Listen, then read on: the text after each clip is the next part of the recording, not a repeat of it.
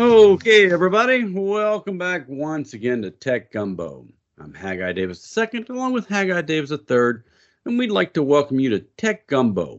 Here on our show, we like to talk about the past, present, and future of all things technology in a topical, interesting, and digestible way. Without geek speak or a bunch of acronyms, we just want to talk about technology that's important to us and important to you. We also want to thank Cardinal Capital. To business owners and CEOs, hopefully you have a good relationship with your lender. Even if you do, sometimes you face other challenges, such as a need to consolidate debt, a want to level out your cash flow, or a desire to buy new equipment because you're in growth mode. If this describes you, give Cardinal Capital a call, whatever your need or challenge. They have over 4,000 lenders where they source commercial capital for business clients. Chris, Gary, and Rob at Cardinal Capital have a passion for business, and they want you to succeed. When you meet with Cardinal Capital, they get to know you and your business, so they can present your needs to a lending institution that will best fit your unique situation. In short, they go after money for your business. They translate your business into what's important for lenders, and they are good at it. Depending upon what the deal is, no matter how complicated or straightforward, they will help maximize your profitability while setting your business up for success. They find the best solution for your situation, all while being fun and easy to deal with. For more detailed information, visit their website at cardinalcap.net. You can also call them 225-308-3700 or email them info@cardinalcap.net. So, Mr. Davis, we forgot to mention it last week, but this is the beginning of our 10th year of Tech Gumbo. That is just absolutely fascinating to me, and I love it so much. This has just really been a labor of love. This has been enjoyable, number one, because I get to do the show with you, but it's also fun to learn about all the things and that we've learned, that we talked about over the years, all of the different stories, and it's not going to stop anytime soon. Yeah, the number of times where just, oh, that's kind of interesting, sitting there learning and just doing it with you. So let's get on with the news and the updates as we begin our 10th year. Start off with YouTube and their ad blocking crackdown, which is really going global now. They are ratcheting this up. YouTube is trying to squish out the ad blockers, and I've gotten one or two messages. I can still use my ad blockers, so it hasn't gotten to me yet. I'm curious to see what links I'm going to resort to once it comes for me. When I try to use Google Chrome and go to YouTube, it will not let me play a YouTube video. It says I'm running an ad blocker, and I'm not. I don't have an ad blocker. There is still an ad blocker in the browser as an add-on, but it's clearly marked as green lit for YouTube, but still YouTube will not let a video play. Now, if I open up Firefox or Microsoft Edge and log into my Google account and go to YouTube on either of those other two browsers, works just fine, no ads, and it's just ridiculous. Well, because it's not about your Google account. It's about that instance of whenever you have Chrome open. That's what it's looking at. It's not looking and saying, oh, Haggai is using an ad blocker. It says this window that I'm looking at right now is using an ad blocker. Yeah, I get that, and it's kind of frustrating that okay, fine. I got to use a different browser to go see YouTube videos nowadays. Okay, great. I can still do that. But Google's just being silly with this ad block thing, and it's not like they're losing money on it. That's the interesting thing that I've seen, is that I've seen people say that you're actually going to end up pushing more people into ad blockers this way. That's YouTube has increased the number of ads over time, and it's become frustrating and it's become annoying. And people are saying that if it was every once in a while, okay, fine. But you're getting to the point where you're interrupting my viewing experience. I no longer want to watch this video because of how choked down it is with ads, but I still want to watch the YouTube video. So let me go find an ad blocker, because they're not that hard. And so, and they're free. And the U.S. government actually endorses them. The FBI says that they're a security enhancement to use ad blockers. So, there's not a lot of reasons not to, because I'm not going to sit here and cry about YouTube not making as many billions as they did yesterday. So maybe this doesn't go quite the way that we'll expect it to. The other thing is when you use a VPN, it has ad blocking capabilities built into the VPNs. And that's another way around not running an ad blocker, but I'm running an ad blocker. And so I don't want to see all the ads that they have started using. There's so many gambling and other advertising for things like that I'm just not interested in. You're going to choke down these products. And these ads aren't just a 10-second. They're full 30-second or 60-second ads you've got to sit through, or you're leaving the video platform. And YouTube has argued that they need these ads in order to support their creators. However, we on this Tech Gumbo show have been in contact with people who were doing YouTube as their full-time career. And they said that ever since people have come down off of that 2020, 2021 indoor craze and they've gone back out with their lives, that YouTube views have gone down and they're not being supported. That being a YouTuber as a career is very, very hard, and that YouTube does not pay you a lot of money. And I'm very strongly skeptical of the notion that if they're going to increase their ad rate, that it's going to be because, they're going to start paying creators so much more. Yeah, we talked to one guy who he was getting millions of views per video, and he was making under $100,000 a year. Millions of views, putting out a video once a week and not making $100,000 for all the work he was doing. That's not a good way to make a lot of money. Because especially, it wasn't just him. If you have to pay an editor and you need some sort of graphic design, and there's probably someone comes in for a little bit on this and a little bit on that $100,000, when you start to split it amongst multiple people, that's starts to shrink pretty quickly. And if you would think 1 million views multiple times a month, you're clearly generating a lot of revenue for YouTube, but they are keeping it in-house. And so do not shed a tear. If you are someone who says that I'm sick of ads on YouTube, ad blockers are pretty easy, pretty straightforward. And it is a cat and mouse game. It is a sword and shield. And that as YouTube gets better at detecting the current generation of ad blockers, a next generation of ad blockers will arise, which is capable of beating YouTube's ad block blocking. Speaking of Google and their ongoing U.S. v. Google antitrust trial, it came out that in the week of September 22nd, back in 2018, the 20 most searched queries that were also the most profitable to Google, 3 of the top 20 had iPhone in the query. Yes. A bunch of other ones were also insurance. And so the arguments that Google has made is that, they had to be on iPhone. And the argument is that the U.S. government is making is that Google spent a lot of money to be the number one search result on iPhone, and iPhone was very profitable to Google. And so here we see this direct link. That is what these results are showing, is that the highest revenue searches, the reason they picked this specific week in 2018 is that this is the week that the iPhone 8 came out. And so it's iPhone 8, iPhone 8 Plus are the number 1 and number 2 most profitable queries for Google.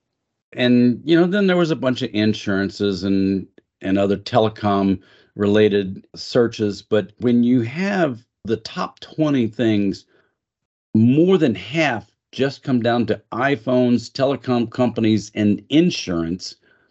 That lets you know right there, hey, Google's on to something with their search.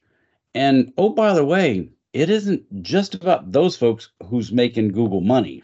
So the idea that the reason why those are the searches which give you the highest revenue is that they're high customer acquisition costs and high value over time.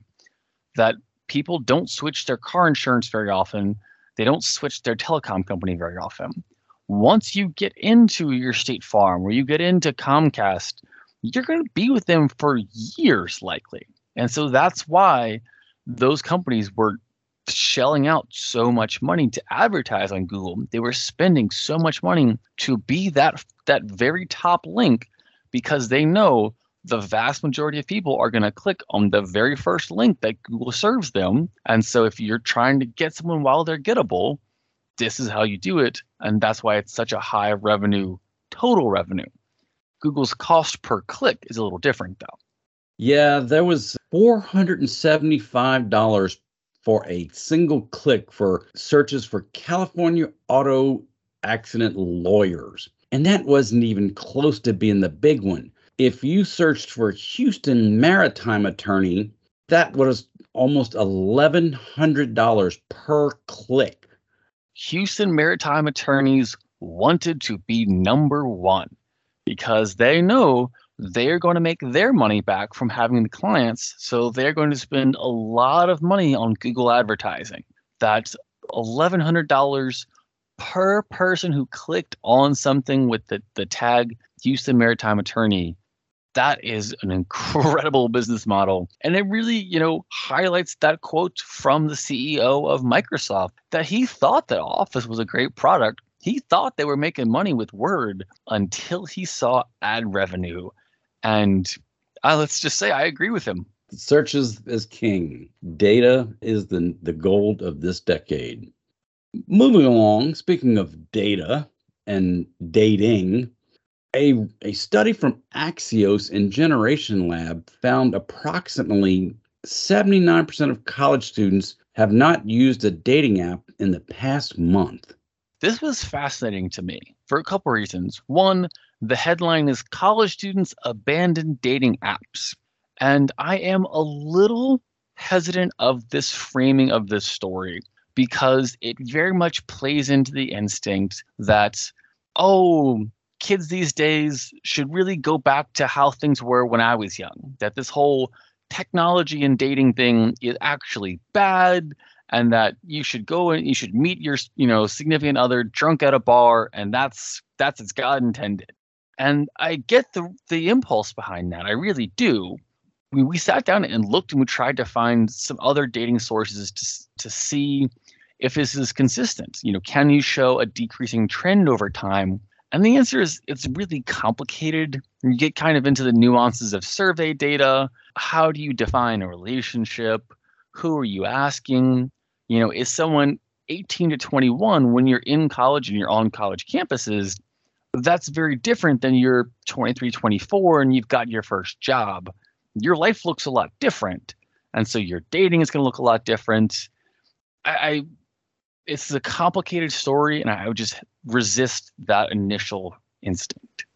It was interesting in the article. They did have a couple of eye-grabbing quotes from college kids. One saying, I feel dating apps have ruined the dating scene for many people my age and ruined their self-confidence. And another one talked about how they really are more interested in a sense of humor and professional goals and less about the way people look and yada, yada, yada. I just thought it was interesting the way the article was written that made it look like fewer and fewer people were using these dating apps. But when we find other surveys, it's more about how that question was asked, like you said, and that, okay, you haven't used the dating app in the last month, according to this article.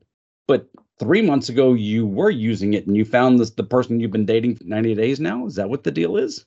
It gets very complicated very quickly. And I think that, you know, going back to that quote from that person about feeling that dating apps have ruined a lot of things, I would 100% believe the idea that people are experiencing burnout, that it is it changes it, that there is something fundamentally different about just looking through person after person after person and getting some messages and having to filter down until you start having a conversation with one person and then you go on a date.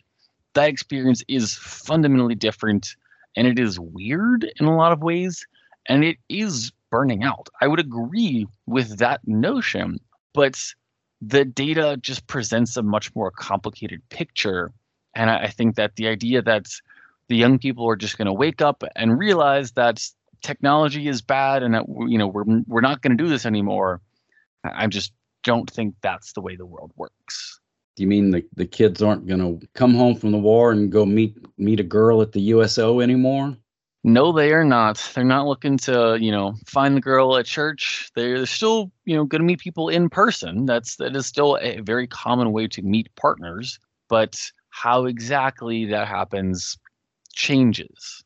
Another follow-up story, HackerOne. We talked about them a little more than a year ago, how they were putting together a lot of money and they were going to start paying people to be white hat hackers to help thwart the bad guys.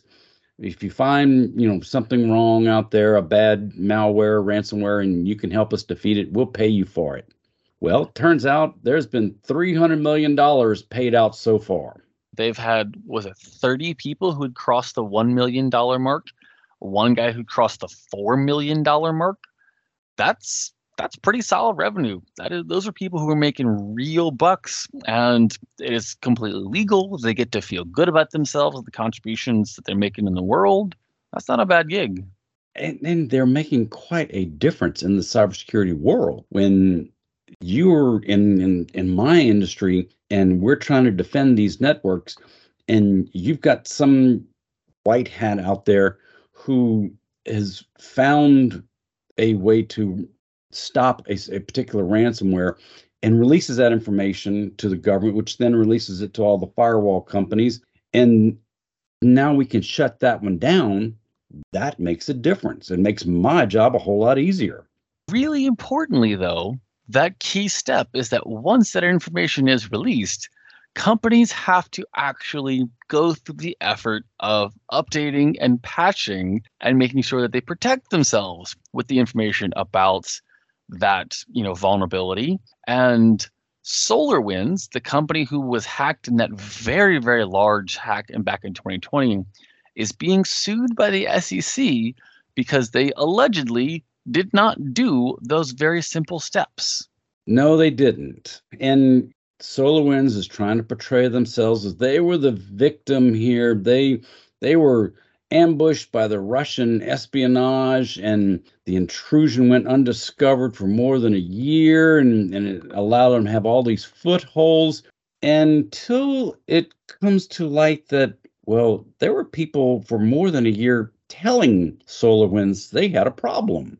There were people inside of SolarWinds, engineers who had documented these vulnerabilities and were reporting it, that companies who had worked with SolarWinds were reporting that they were hacked, and that SolarWinds did not update or disclose any of this information. And ultimately, the SEC's lawsuit is that the company could have prevented the damage by addressing known vulnerabilities through straightforward steps. This is not, oh, this attack was completely unavoidable. You know, whenever the bad guys just muscle this much might, they're going to get in. You had some pretty simple boxes to check, and you didn't, and you need to pay for that. The attorneys representing SolarWinds are trying to portray the SEC as the wrong agency. This is an overreach by the SEC. This should be another branch of the federal government who's coming after us, not the SEC. And that's not a real good argument. You're sitting there saying, yeah, we're guilty. We're the bad guys in this, but it shouldn't be you taking us on. It should be them. That's not a good defense. Yes, and it is unlikely to go well for them. The last thing we wanted to do a little follow-up on, Disney is trying to take full control now of Hulu for $8.6 billion.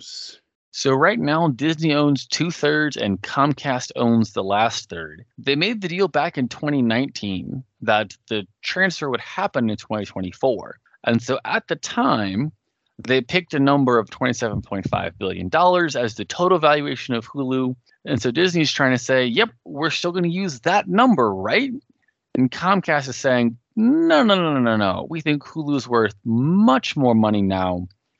Disney has agreed to pay $8.6 billion. Comcast has not agreed to accept $8.6 billion.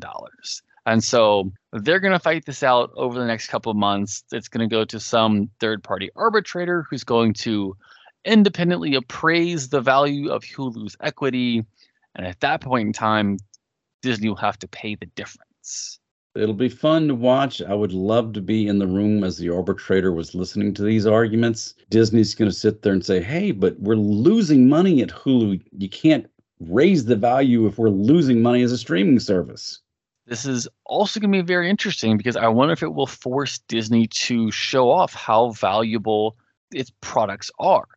That Hulu and Disney Plus both have had issues being profitable, but if Disney still thinks they're worth a lot of money in the future, how do they think they're going to get from here to there?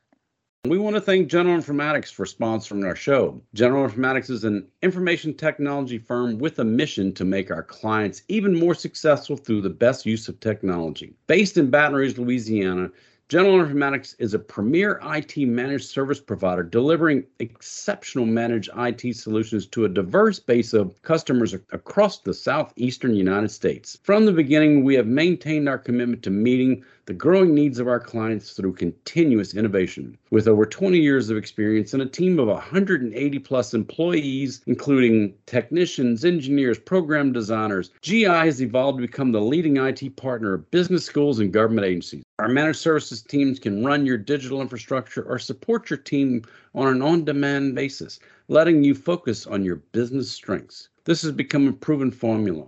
So proven that 98% of our clients continue to do business with us year after year. Whether you need IT services, new technology, or have a question, visit us on the web at geninf.com.